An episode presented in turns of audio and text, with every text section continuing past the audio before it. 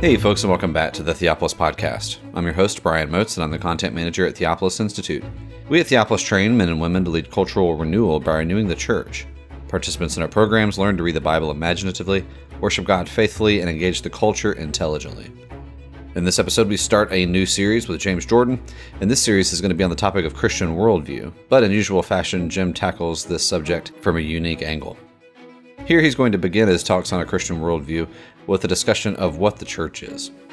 As always, we do invite you to take a look at those links in the show notes. We have links there to our YouTube channel, social media handles, and some links to our upcoming events, specifically our intensive courses in the spring. We really hope that you enjoy this time of teaching. We want to thank you so much for listening. And here's James Jordan speaking on the topic of the church. Almighty God and Heavenly Father, you who are sovereign over all things and have created all things. We bow before you now and express our thanks to you for our salvation, for the gift of life, and for the gift of your holy church. We ask now as we study the doctrine of the church as it relates to the everything that you have made in your world, we ask that your Holy Spirit will be with us to bless us, guide us as we think through these things. For we pray in the name of Christ, our Lord and King. Amen. We begin this morning a study of Christian worldview, and to begin with, we're going to look at the doctrine of the church, because the center of the Christian worldview is the throne of God as it is manifested on the earth in the church. It is in the church that Christ's word is proclaimed uh, with official power, and it is in the church that Christ's throne is made visible in the sacraments. It is to the church that men repair uh, for the particular worship of God, and thus, in a very real sense, the church is the center of the Christian world. This sets Christianity apart from all other religions which have as the center of their worldview the state, or in reaction against the state, the individual. In the Western world, the dialectic for the last two or three hundred years or more has been an antithesis between the state as the center of culture and the individual as the center of culture. What's known as classical liberalism or libertarianism makes the individual and his concerns in the economy the center of culture and civilization. As a result, the church in libertarian culture in the United States is a libertarian culture, or has been. The church is seen as an organization made up voluntarily of individuals who have joined the church uh, and then as a variant of that, sometimes made up voluntarily of families. But the church takes its reality from the individuals who compose it. We think of this as a congregationalist view of the church, but essentially it is part of a drift in Western civilization which began in the late Middle Ages and sees the center of culture in the individual, not in the church and not in the state. That's been our heritage in the United States, but the opposite pole from individualism is not the church, but it's statism. And so in European cultures and increasingly in the United States, the center of culture and the center of society is seen to be the state. The state is the, uh, basically the church, the place of worship, uh, the place of, um, well, I'm being a little bit hyperbolic there, but it's the center, the organizing structure of culture. Now, in the Christian worldview, there's sort of a balance among the four spheres of life. The individual and his calling, the family, the state, and the church. All four of these are governmental powers. Christ is the head of each one. Each one is under God. And so we could say that each is equally ultimate with its own powers, and we'll talk about what those powers are uh, in the course of this lesson.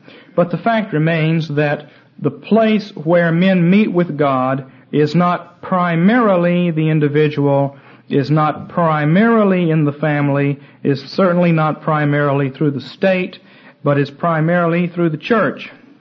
And so when we talk about worship and worship being the center of culture, we are talking about the doctrine of the church, an area which is very little explored. I think that when you look at the writings even of Reformed theologians in this country, when they start to talk about culture, they stop talking about the church and they start talking about the state and the individual. And we get an antithesis between laissez-faire capitalism on the one hand and statism on the other, and culture is talked about in these terms, and culture is not talked about as something that flows out from the throne of God, out from the church, and into the rest of the world.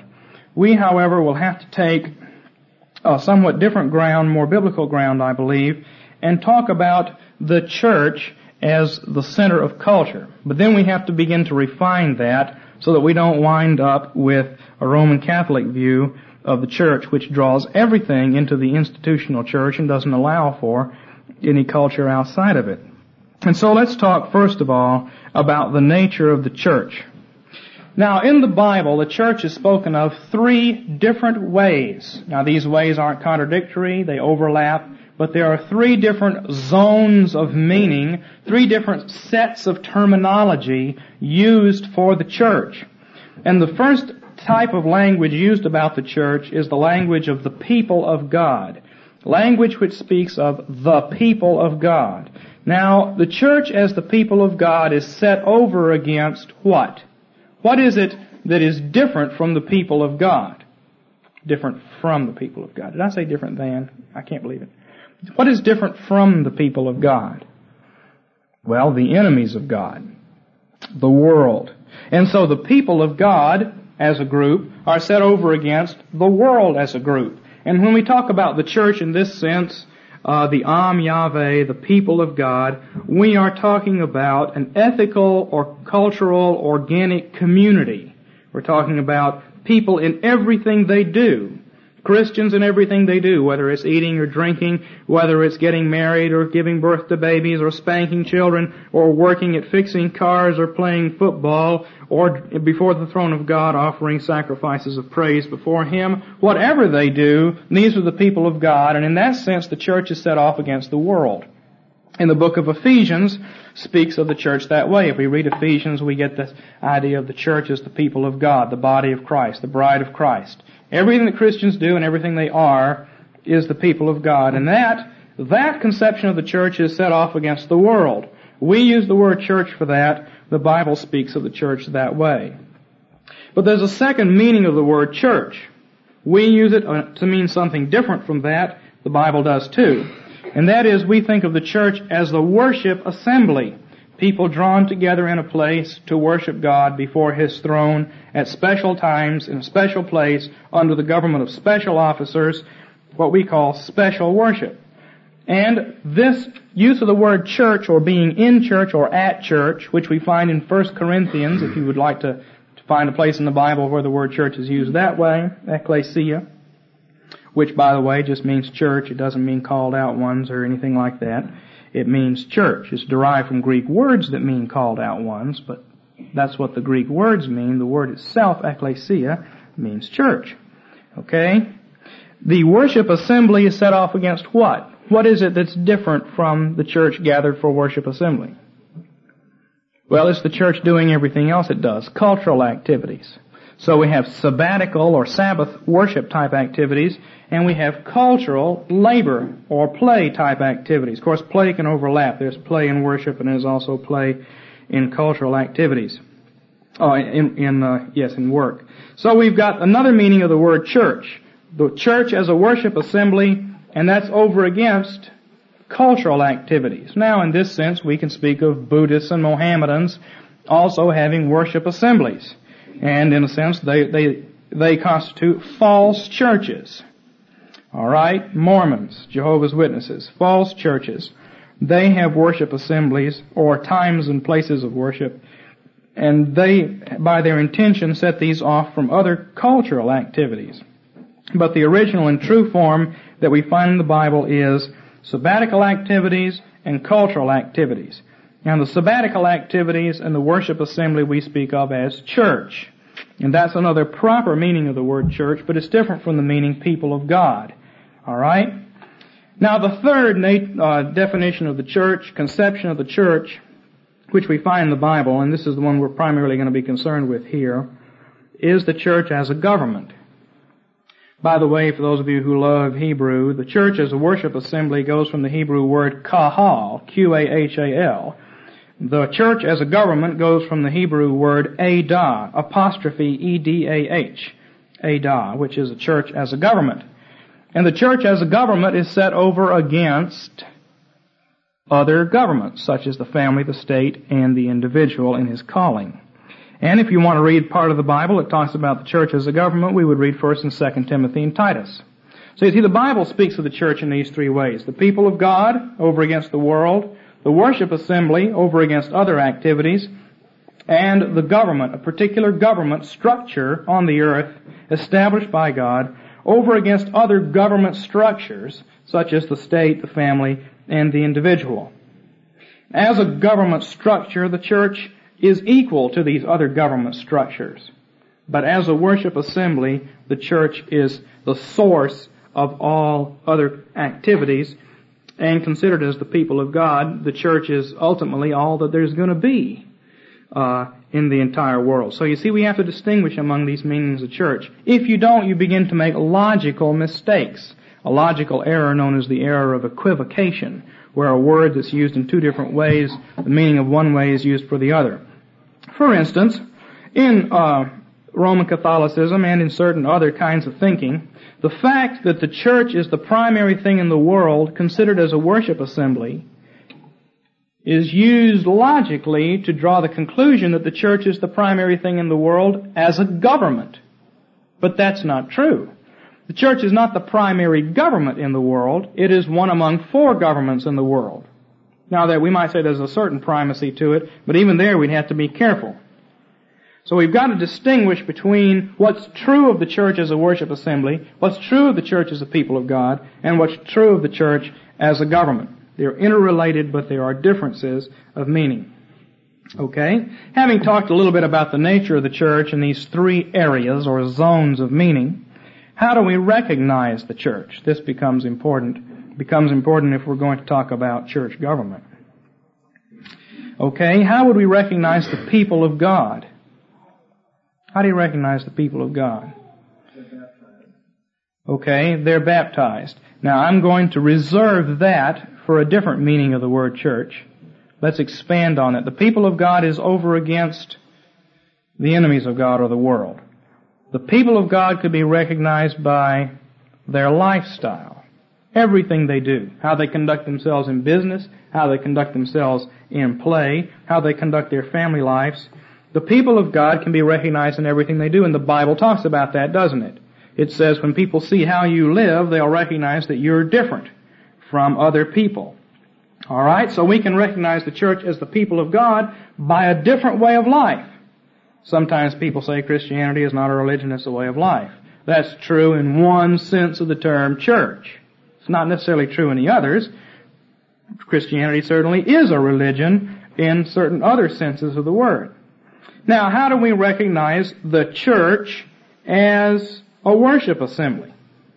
Well, there we'd have to say we recognize it when we come to church and we see Christian worship in action. When we see the preaching of the Word of God and not of the Book of Mormon. When we see true doctrine and not false doctrine proclaimed. When we see the sacraments properly administered and not corruptly administered. We recognize the church as a worship assembly. And there again, that's a matter of intention. You intended to come to church today to worship. You didn't intend to come here to play. Hopefully you didn't intend to come here to get ammunition to use against the church.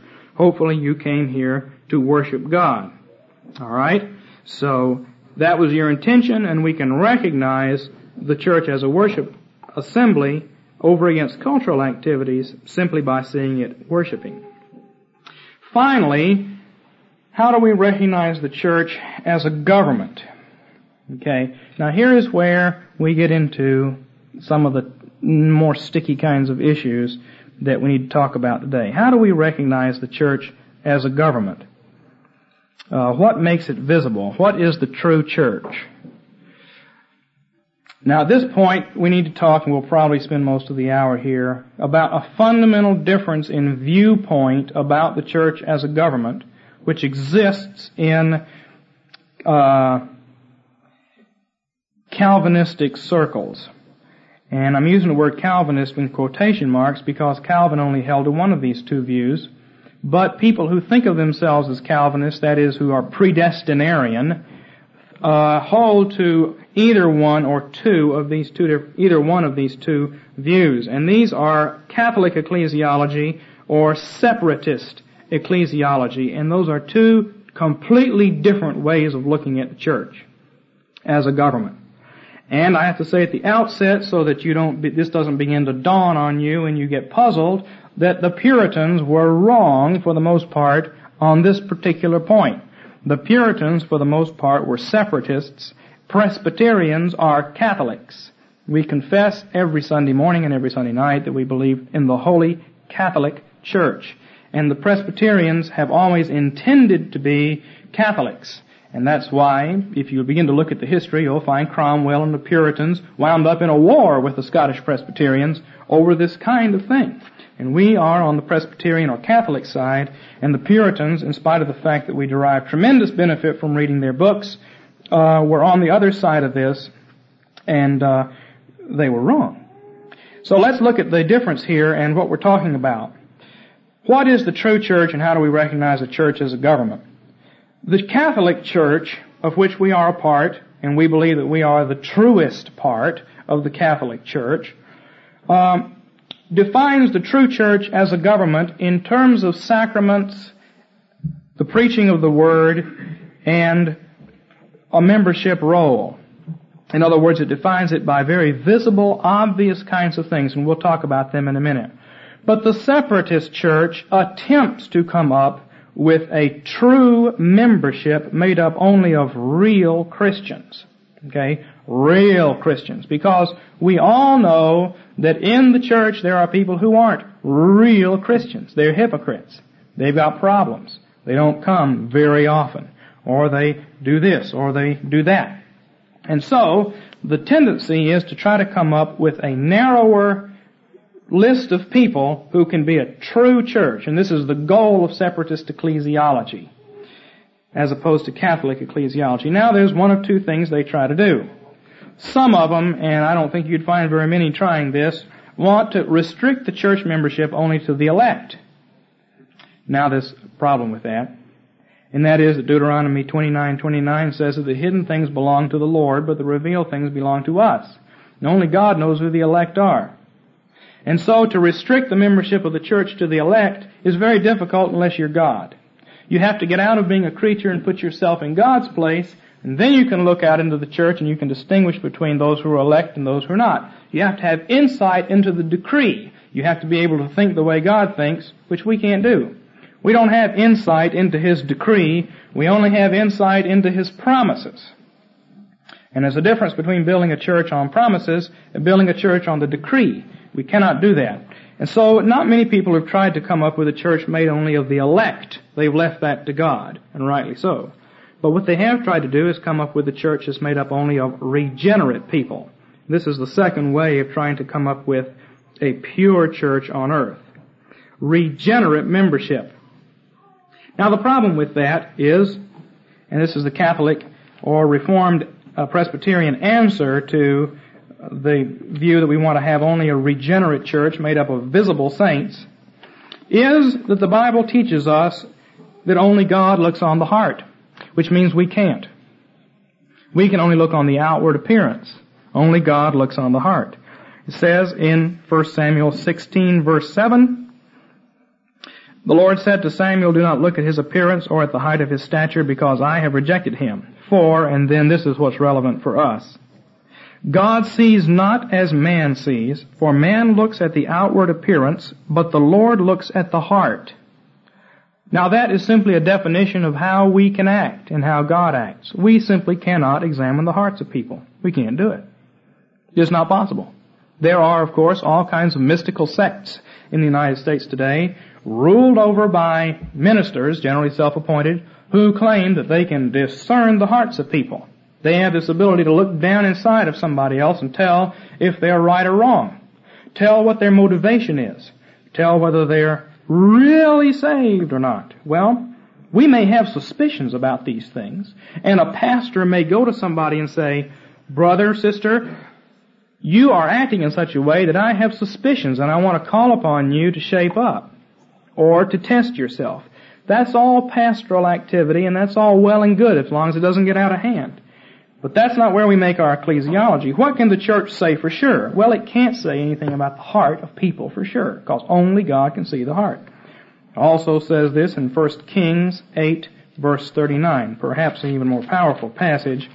1 Kings 8, 39, uh, Solomon says, Then hear thou in heaven thy dwelling place, and forgive and act and render to each according to all his ways, whose heart thou knowest. For thou alone dost know the hearts of all the sons of men. Only God knows the heart. So when we talk about a regenerate church membership, we get into the matter of somebody, somewhere, deciding about the hearts of other people, which can't be done. Only God can see the heart. And so, separatist ecclesiology generally winds up with smaller and smaller and smaller churches. Because people gradually show that their hearts aren't right, which means, by the way, practically speaking, that they aren't identical in their activities and attitudes to the leadership of the church. They can't get along exactly with the leadership of the church, and so their hearts are bad and they get put out or they leave because they don't, can't really stay around. Now, again, our Puritan forefathers and our Baptist brethren today, and there really aren't any Puritans left, the Congregationalist churches either wound up going Baptist and becoming consistent separatists, or they wound up becoming Presbyterians and moving to a more Catholic ecclesiology.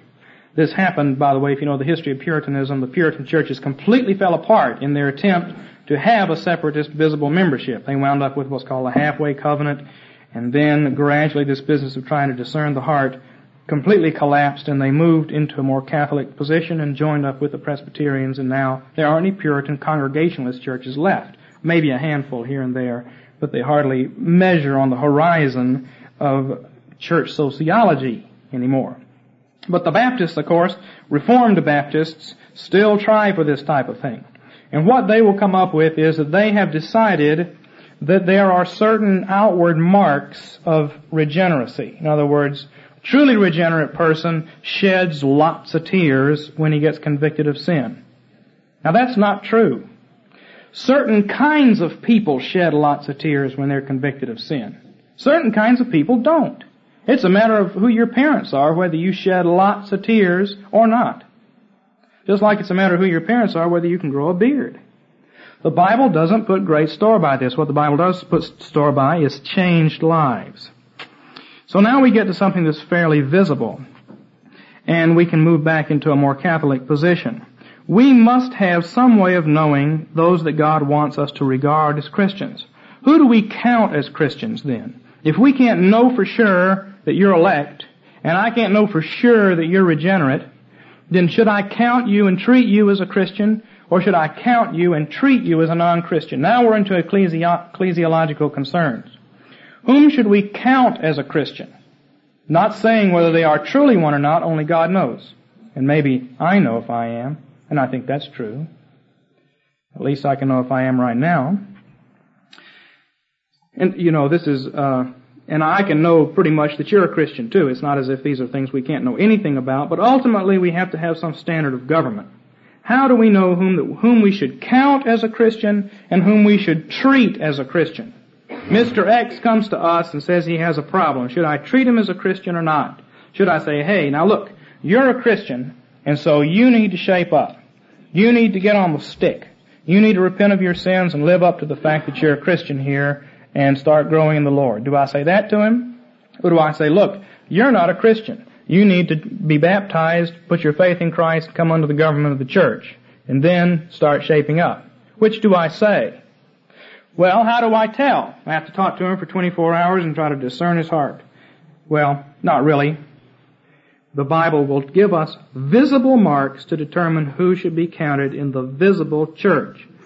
Now the point that I'm making here that the Bible regards the church as broader than true regenerate Christians is something that the Bible itself teaches. And I'd like to call your attention to a couple of passages that teach it so that we can be very clear about this. And I'll, we'll just look at the book of Romans. Romans starting in chapter 2 verse 25. And all we're trying to do from this is to see if the Bible recognizes a distinction between the objective visible church on the one hand and true regenerate heart Christians on the other. And which one, which group are we concerned with?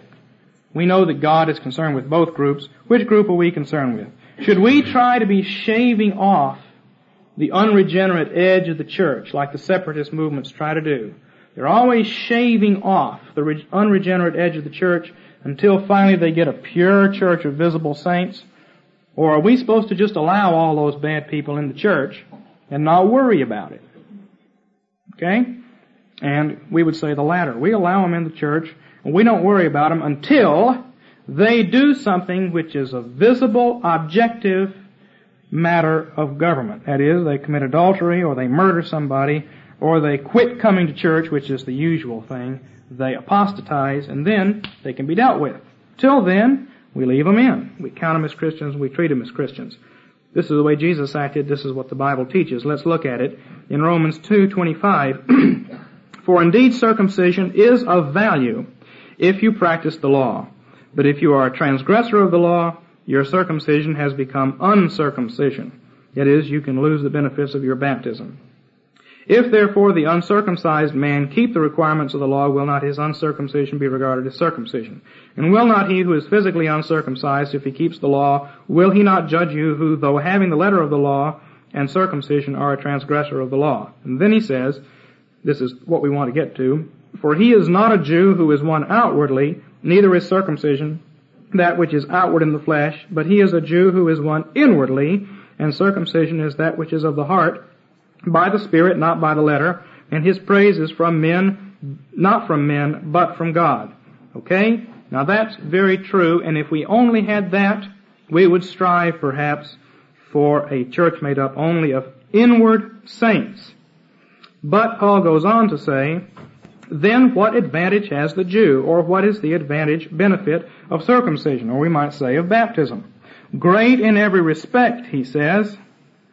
First of all, that they were entrusted with the oracles of God.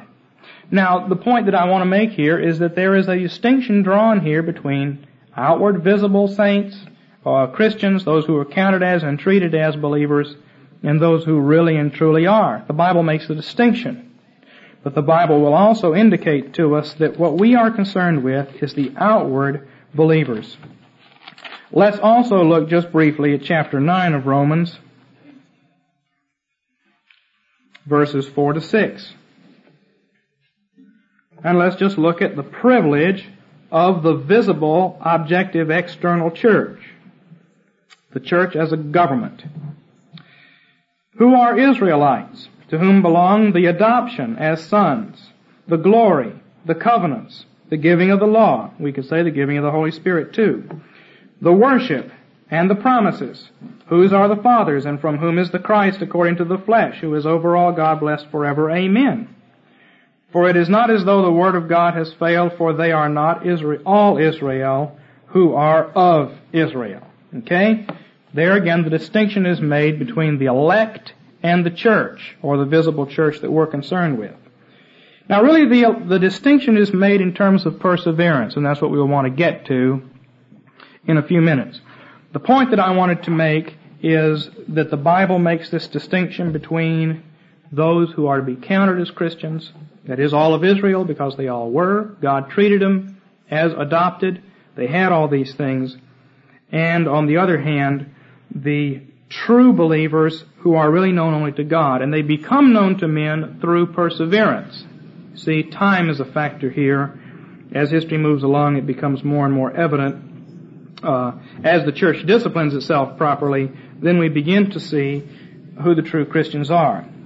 Now, let's talk a little bit here about this visible, invisible distinction. Our confessions and uh, speak of the church as visible and invisible.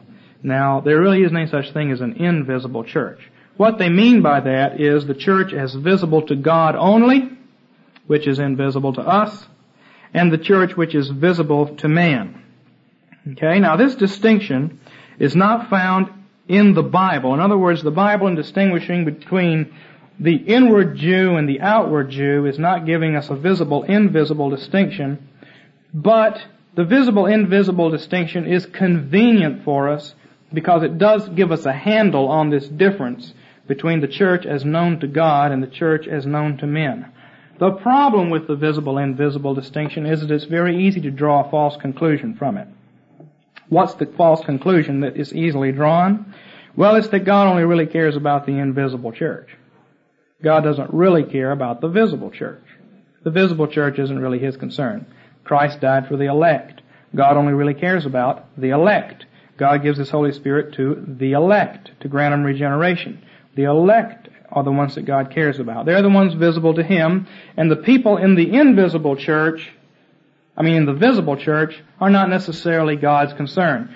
So if we had a chalkboard, which we never do, we would draw a little, we would draw a big circle and say visible church, then we draw a little circle, mostly inside the big circle, but a little bit on the outside because there are these individuals out here who believe and who haven't gotten into a church anywhere. We would say that's the true invisible church, and that's what God cares about, and that's what Jesus died for, and that's what the Bible's talking about, and that's what we ought to really worry about.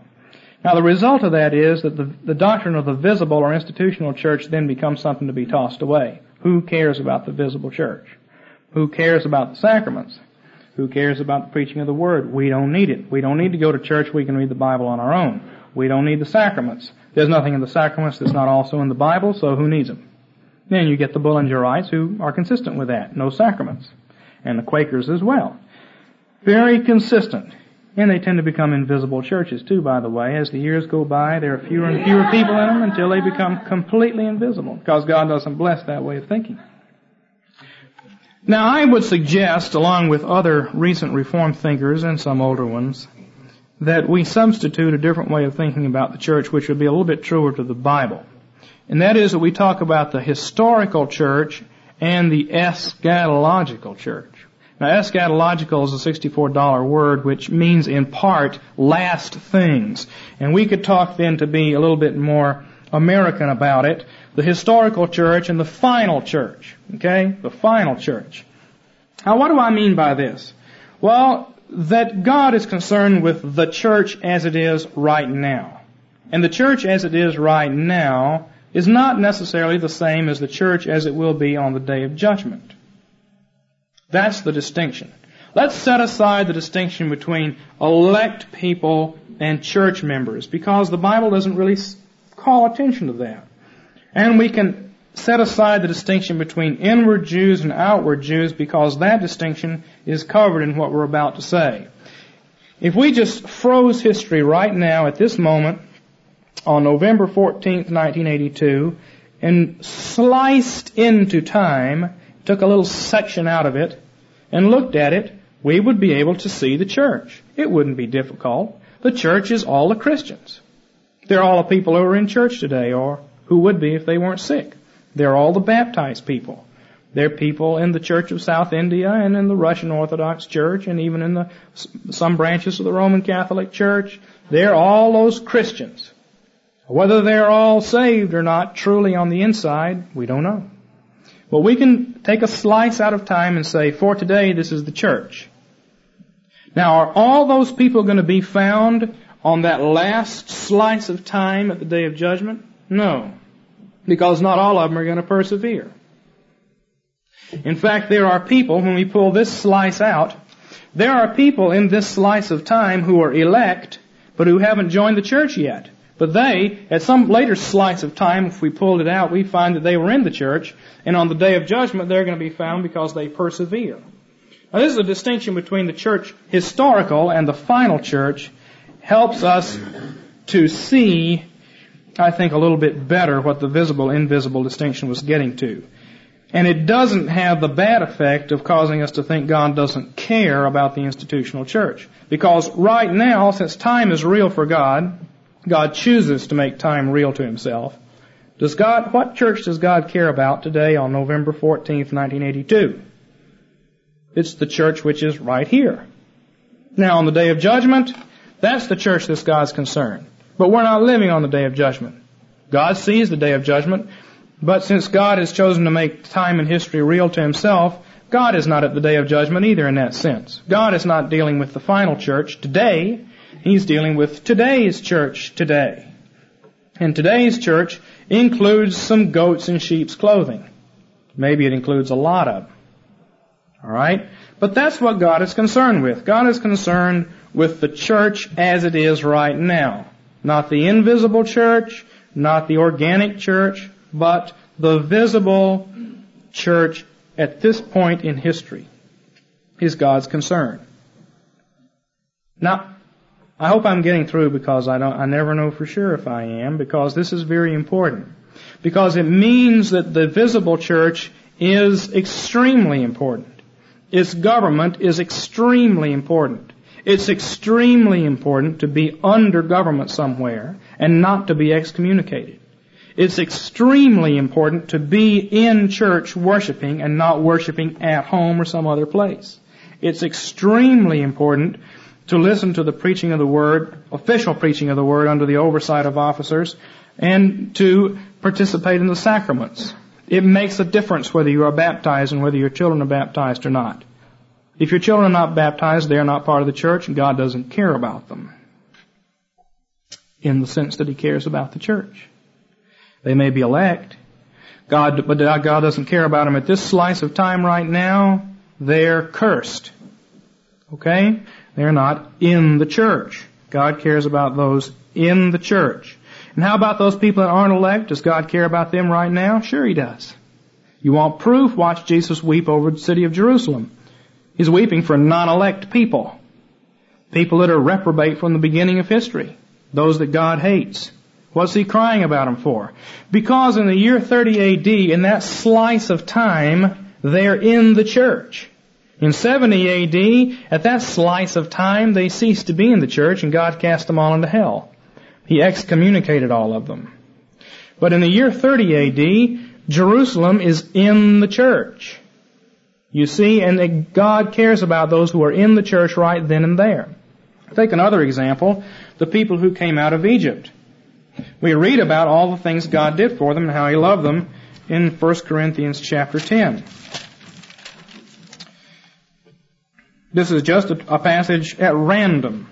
For I do not want you to be unaware, brethren, that our fathers were all under the cloud, and all passed through the sea, and all were baptized into Moses in the cloud and in the sea, and they all ate the same spiritual food, capitalize that S with your pen, and all drank the same spiritual drink, capitalize that S with your pen if your Bible doesn't have it. For they were drinking from a spiritual rock, you can capitalize that one too, which followed them, and the rock was Christ. Now God gives them both sacraments. He counts them as Christians. He treats them as Christians. He labors for them. He works for them. And then we see, nevertheless, with most of them, God was not well pleased, for they were laid low in the wilderness. Were they elect from the foundation of the world? No. Were they regenerate in their hearts? No. Did God care about them? Yes, as long as they were in the church. And then there came a time when God excommunicated them. History is real to God. See, some things are true for eternity. They're not our concern. We confess them. We know that there is a group of people called the elect, but we don't know who they are. And some things are real in history and in time and in the covenant. And those things are real to God. And God treats people as Christians who aren't elect. And we have to too. I'll give you one more example. Just if you'll think about it, you'll realize that it's very true.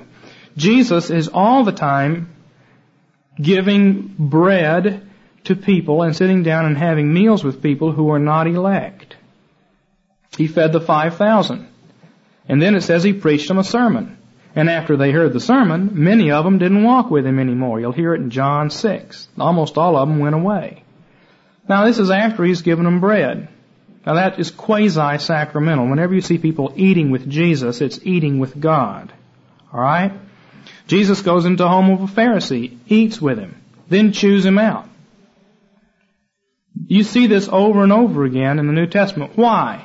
Because these people were circumcised, they were to be counted as Christians and treated as Christians. So Jesus comes to them and says, you people are the people of God, so act like it and shape up. They don't, they leave, they leave the presence of God and so they're excommunicated. But his initial word to them is, you're to be counted and treated as a Christian and so I exhort you as Christians to shape up. They choose not to do so, they don't persevere, then they must bear their judgment. Now the other side of that is at one time a woman who had very genuine faith came to Jesus and asked him to heal her child. And Jesus said, no, I don't give the children's food to dogs. What was he saying to her? You're not circumcised. I'm not going to count you as a Christian and I'm not going to treat you as a Christian. And she said, even the dogs eat the crumbs that fall from the master's table. And he says, you have real faith. And so at that point we might say Jesus admits her into the church and treats her as a Christian on the basis of her faith. But you see, at, at that point Jesus knew she was elect, didn't he? Didn't he know that she was regenerate? But how does he treat her? He treats her in terms of visible, objective principles. On the basis of whether she is baptized or this, or uh, she is in a household of circumcised men at this point in history, whether she is in the church or not. She wasn't in the church, even though she had faith, Jesus won't have anything to do with her. And then he admits her into the church. Alright? So we would have to say, what is the true church? The true church on November 14th, 1982 is the visible church. It's not the invisible church. We can say that there is an invisible church made up of people in this room who are elect. God sees. Some of you may not be elect. We'll know that if you don't persevere. God will know it because God sees your heart, but we don't. And the church that God cares about, the church that Christ wept over in 30 AD, the church that God works with in history is the visible church. God is working with you if you're here. If you're baptized and you're a member of His church and you're under government somewhere, God works with you, God cares about you. And that's the true church today. There is no other church with whom we have to do, and there is no other church with whom God has to do. You see, the elect, the role of the elect in the mind of God is not the church, it's the elect. The church is right here. You're it. You're the ones that God has to do with. Now, on the day of judgment, the last day of history, God has to do with the church then, and that church then will consist only of the elect, because they and they alone will have persevered to the end. The question then is whether you persevere or not in the church. Not whether you're elect or not. And the perseverance now we have to do with. Because if you leave and don't transfer somewhere else, we'll have to declare you excommunicate. We can't excommunicate you, but we do bind on earth what we know has been bound in heaven, and we know what has been bound in heaven because the Bible tells us. And the Bible tells us that if you commit adultery and there's proof of it, you have to be cut off from the people. The Bible says if you forsake the assembling of yourselves together, you have to be cut off from the people. And so since God says it, we would have to do it, even if we don't like to do it. Our hands would be tied. So you see, perseverance is the question. Persevering to the end. Now, from our point of view, this is very helpful in that now we can deal with the visible church that we see as it is, the church as a government. Even that, however, has fuzzy edges, especially in a time like our own. Because there are groups that practice baptism that we would have to say are really not part of the church, such as, say, the Jehovah's Witnesses. Because their confession is so far removed from the Bible that we can't count them. And then there are people who have been baptized into a church somewhere and who are apostates. And because the church is so weak, they've never been declared excommunicate, and yet they obviously are. And so that's a fuzzy edge too. Somebody comes in here to the church and says, I need money. They do it all the time. Working down here, I begin to see more of this, you see. People come in and say they want money. And uh, their member, they were baptized 60 years ago. They haven't been to church in 30 years, but they're Christians and they want money. Well, the fact is, visibly, visible church-wise, they haven't been dealt with. And yet we know, without much question, that it's very hard to count them as Christians and treat them as Christians. There's an easy way to deal with that, by the way. You say, well, you sign a statement to come under our government here, take a vow to show up for Sunday morning worship and Sunday night worship, and all these other things, and then we'll begin to count you and treat you as a Christian. Of course, they never want to do anything like that. Then there are people who we would have to say that, based on our conversations with them, are real Christians, but they're not on the roll of a church anywhere. They've never joined a church. They've been baptized, but they're not under anybody's government. There's nobody that can excommunicate them. If they get into sin, if they depart from the faith, there's nobody who can say, you're out. Somebody said they're in, but now they've drifted off somewhere and they haven't joined a church. These are all fuzzy edges in our pastoral dealings, but our pastoral dealings with people is not the same as our official judicial dealings. And judicially, the church is those whom we count as Christians and treat as Christians, and that's the visible church. Those are the ones in conclusion that God counts as Christians, that God treats as Christians today. The ones that God counts as Christians and treats as Christians on the day of judgment, is a different group of people. Hopefully there's a lot of overlap. We'd all like to be there, wouldn't we? But it's a matter of persevering to the end and not falling away. Thank you again for enjoying this episode of the Theopolis Podcast. For more information and for more content from Theopolis, you can check us out online at theopolisinstitute.com. We release new articles every Tuesday and Thursday on our blog, so you'll want to make sure to look out for those. You can also find us on Twitter at underscore Theopolis and on Facebook if you just search for our name. If you've been helped, sharpened, and encouraged by this podcast, we'd really love it if you would go to iTunes and leave us a review. It just takes a few seconds, and it really will help us along in getting our content in front of new listeners. That's all for now, friends. We really look forward to being with you all again in the next episode. And as always, thank you so much for listening.